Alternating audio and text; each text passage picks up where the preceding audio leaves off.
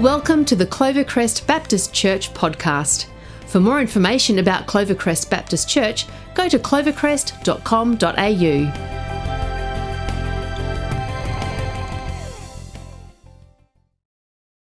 excited to be with you and really excited about what God wants to do uh, in our community in 2021. Well, today we're going to continue uh, the series One Word, where the whole idea of this series is that one word from God can change your life forever. And we believe that throughout this series, God is wanting to drop a word in the hearts of every single person, no matter where they are. Maybe a word of insight, a word of direction, maybe a word of uh, encouragement. Maybe it's a word that's specific around a task that God would be asking for you to do. And I really sense God wants to do that because one word from God has the power to change your life forever. So let's keep our hearts, let's keep our ears, let's keep our mind open to what God might want to deposit in us today or throughout this month of January. So, how about I pray together as we get into the word? Father, I thank you so much that you are here, that you are moving, that you are breathing, and you might feel comfortable just put your hands out before you, kind of like you're receiving a gift from God, taking that posture of surrender and openness. We say, God, here we are. We are here to receive. We want to hear from you a word, an insight, something to bring direction, maybe some encouragement for the season that we're in. In Jesus' name I pray. Amen. Amen. So I've got a question for you. And the question is this Have you ever been asked to do something that you were reluctant to do? Excuse me. Obviously, too much time with the kids running around. Let's go this way, let's go that way. Have you ever been asked to do something that you are reluctant to do?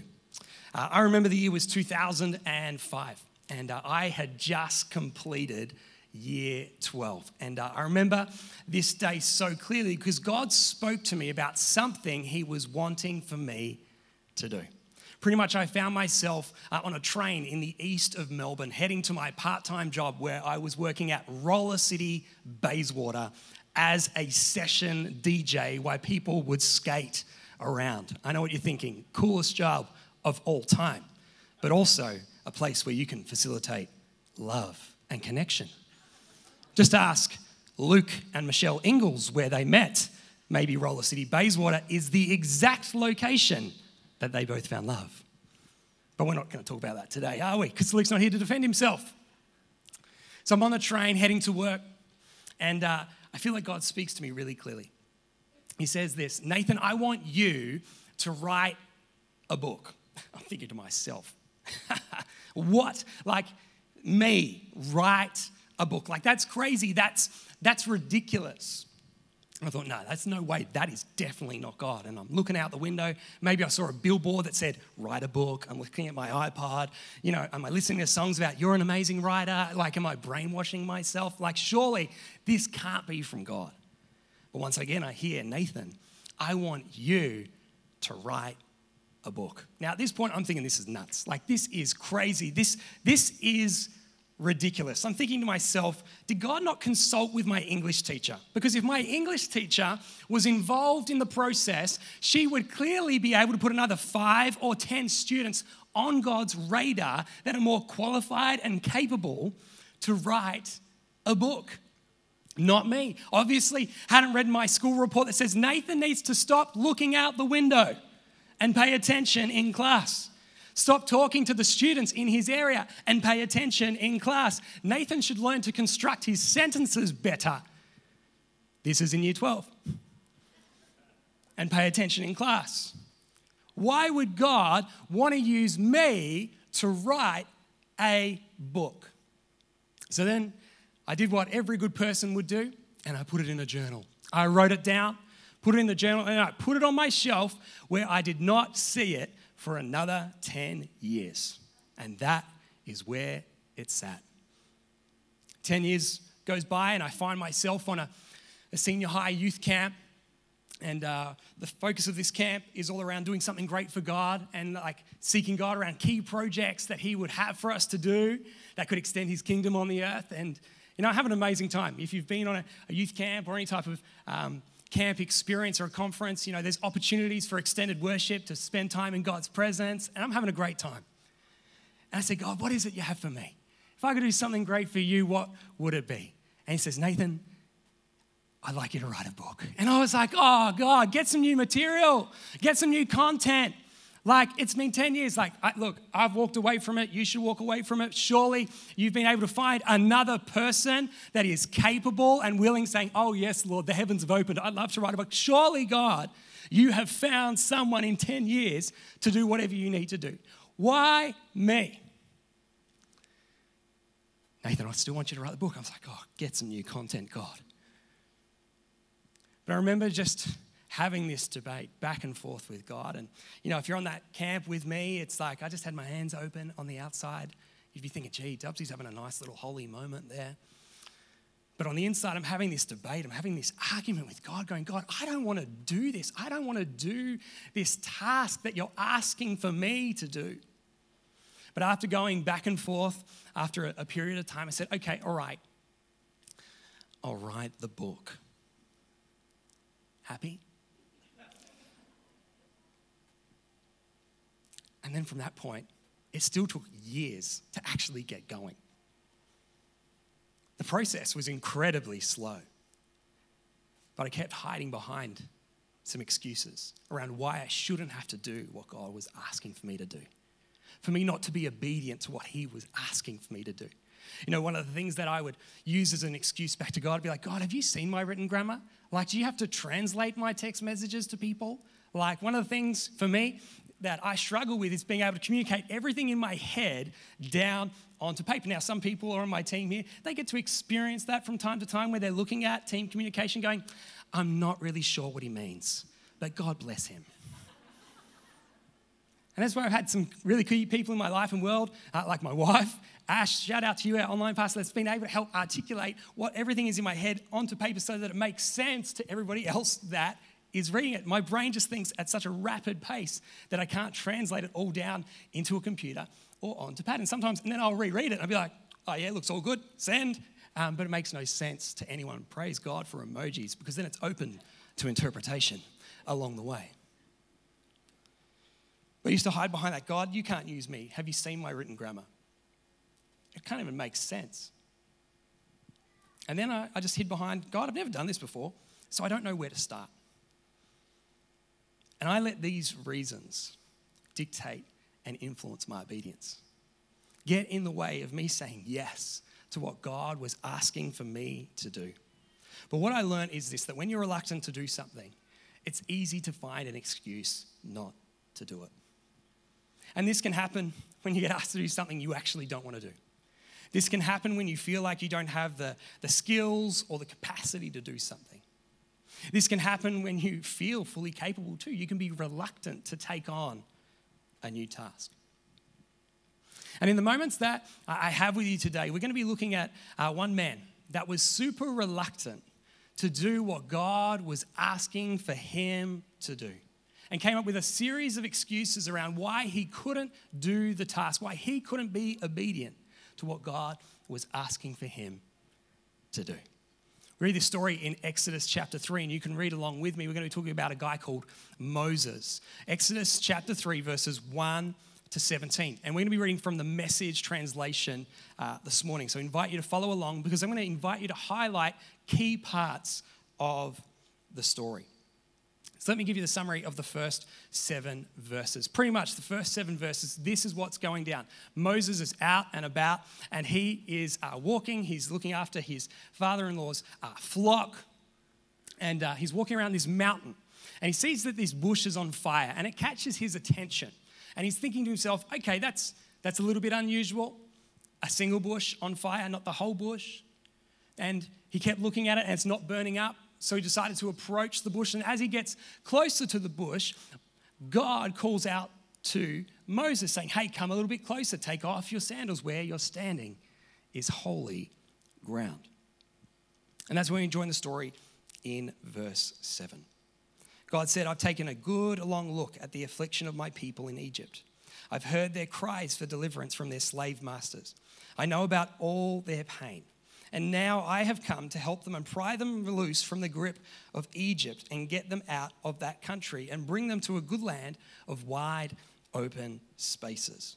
The Israelite cry for help has come to me. I've seen for myself how cruelly they are being treated by the Egyptians. It's time for you to go back. I'm sending you to Pharaoh to bring my people, the people of Israel, out of Egypt. But Moses answered God, But why me? How about you highlight those words? Why me? What makes you think that I could ever go to Pharaoh and lead the children of Israel out of Egypt? Verse 12 I'll be with you. Highlight that too. God said, And this will be the proof that I am the one who sent you. When you have brought my people, the people out of Egypt, you will worship God right here at this very mountain. Then Moses said to God, Suppose I go to the people of Israel and tell them, The God of your fathers sent me to you. And they ask me, What is his name? What do I tell them? Verse 14. God said to Moses, I am who I am. Tell the people of Israel, I am sent me to you. God continued with Moses, This is what you are to say to the Israelites The God, the God of your fathers, the God of Abraham, the God of Isaac, the God of Jacob sent me to you. This has always been my name, and this is how I'll always be known. Now be on your way. You know, Moses was given a significant task to lead the Israelite people out of Egypt and to lead them to a new life of freedom. Now, his immediate response wasn't one of obedience. It's like, oh, yes, Lord, wowee, what an opportunity that I have right now to go and to, to, to free thousands of people.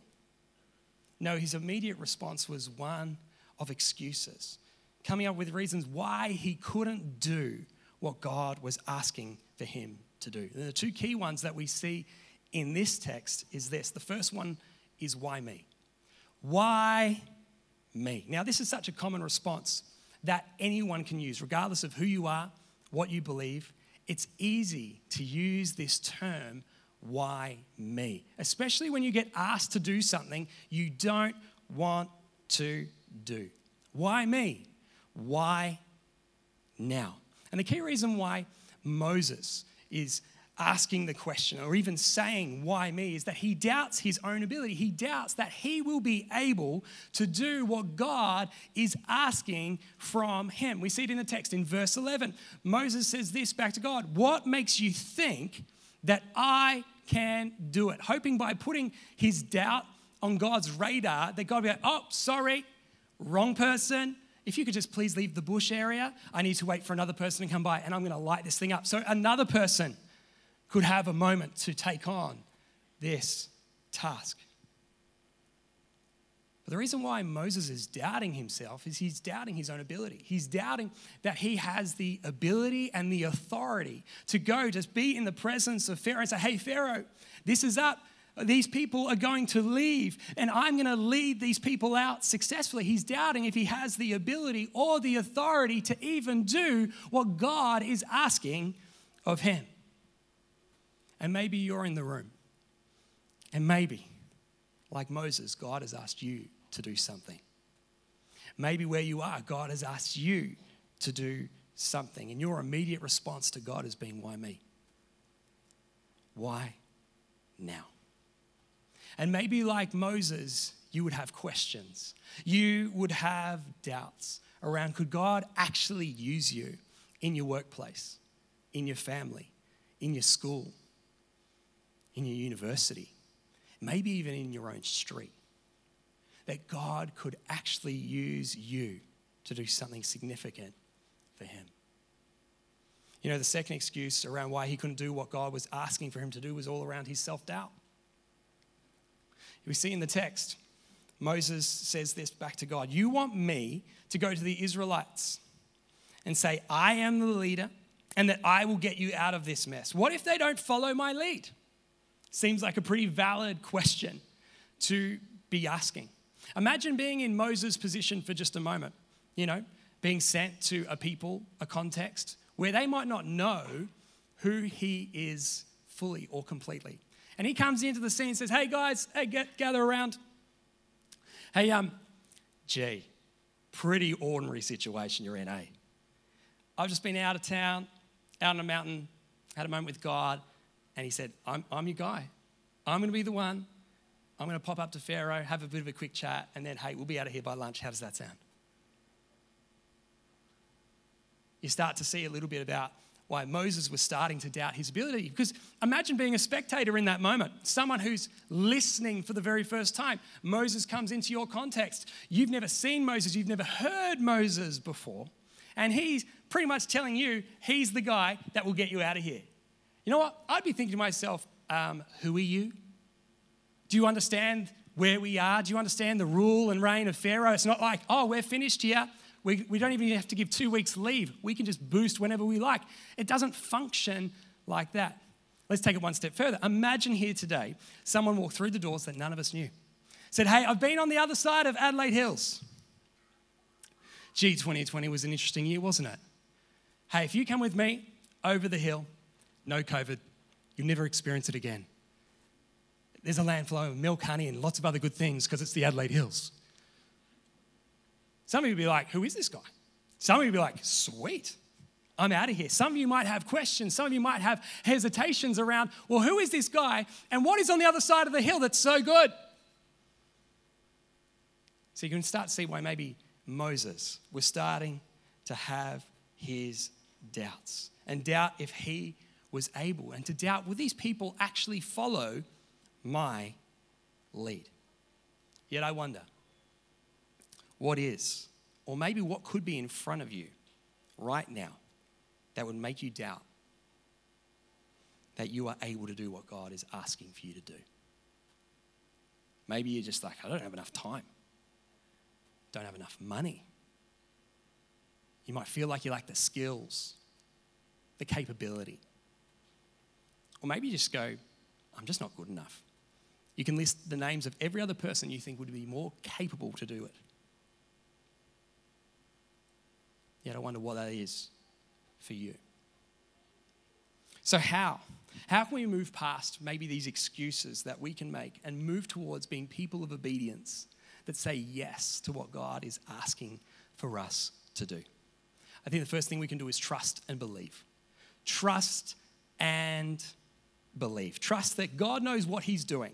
Trust that God knows who He is asking, and believing that God will get you to the other side, even when you don't see the whole picture, even when you don't have all the details, regardless of your doubts, your inadequacies, your fears, your uncertainties, all the unknowns, that you would trust and believe. Trust that God has called you and believe that it actually can happen. And I sense, you know, God want to speak the words that he spoke over Moses in Exodus 3 over us in Exodus 3, verse 12, when Moses was wrestling with his own doubts, with his own inadequacies. Well, you know what God said to Moses? I'll be with you. I'll be with you. He won't abandon you. He's not setting you up to fail. He is with you. He is present in and through what He is asking for you to do.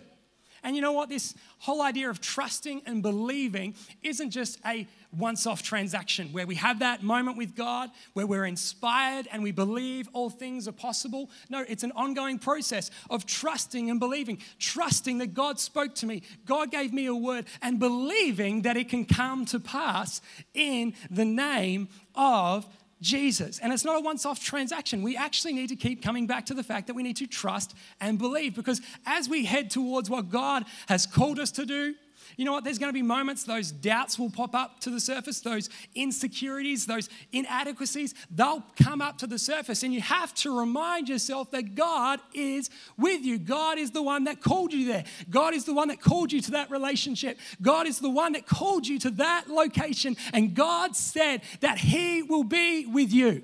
And if He can be with Moses, He can be with you too. And I sense there's people in the room today that you're in the middle of what God has asked for you to do. Some of you have been doing it for quite some time. And I sense there's people in the room, even people uh, at home right now that are watching this, that things have got a little bit bumpy. And you're questioning, God, is this really what you want me to do? And I sense the encouragement for you today is to stay the course, to not give up, to not run away, not to lose hope, but to stay the course and to keep your eyes up. Keep your eyes and seek His perspective, to seek his insight. The second thing is to start moving. You know, it's one thing to have a moment with God, it's another thing to get going. You see, Moses has this moment with God, and it was never designed to be a nice moment on a mountain with a bush, and that's it. Leave it there. No, it's actually meant to be taken from that place to affect how he lives from that point on. You know, we see Moses throughout that story in Exodus 3 having quite robust dialogue with God. His doubts, his inadequacies are up the front. He's trying to figure out what is this all about? How are we going to do this? And at the end of this dialogue, God says this Now be on your way. Exodus 3 16 to 17. Now be on your way. Now, when Moses walked away from that bush, he didn't walk away with like a blueprint under his arm, where he's like, Great, got the plan, got the five point strategic plan. I know how to do this. I know the key people that I need to get on this journey. I know how to have the conversations with Pharaoh. He didn't get that. He just got on his way. He walked away from that bush knowing what he needed to do, knowing that he was sent, and knowing that God was with him. And that's it. And as people of faith, God asks us to get going, even when we don't have all the finer details. He invites us to get on our way. And one of the things that can stop us from getting on our way is this whole idea of not feeling ready. I'm not ready for that particular thing. I'm not ready to get on my way. Yet at that moment, when Moses was sent out to get on his way, God was more interested in his obedience than his readiness. And God is more interested in our obedience than our readiness. He's more interested in us saying, Yes, God, I will go. I will do. Instead of saying, Yes, God, but that's a big task. That's big. I'm going to go do a course. I'm Googling it. That's going to take three to five years. So that's three to five. Or you'd be like, ah, oh, look, God, I haven't done that.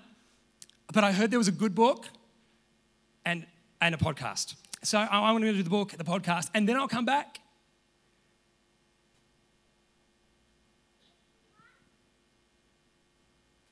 And I think the danger is that we can disqualify ourselves before we even get started.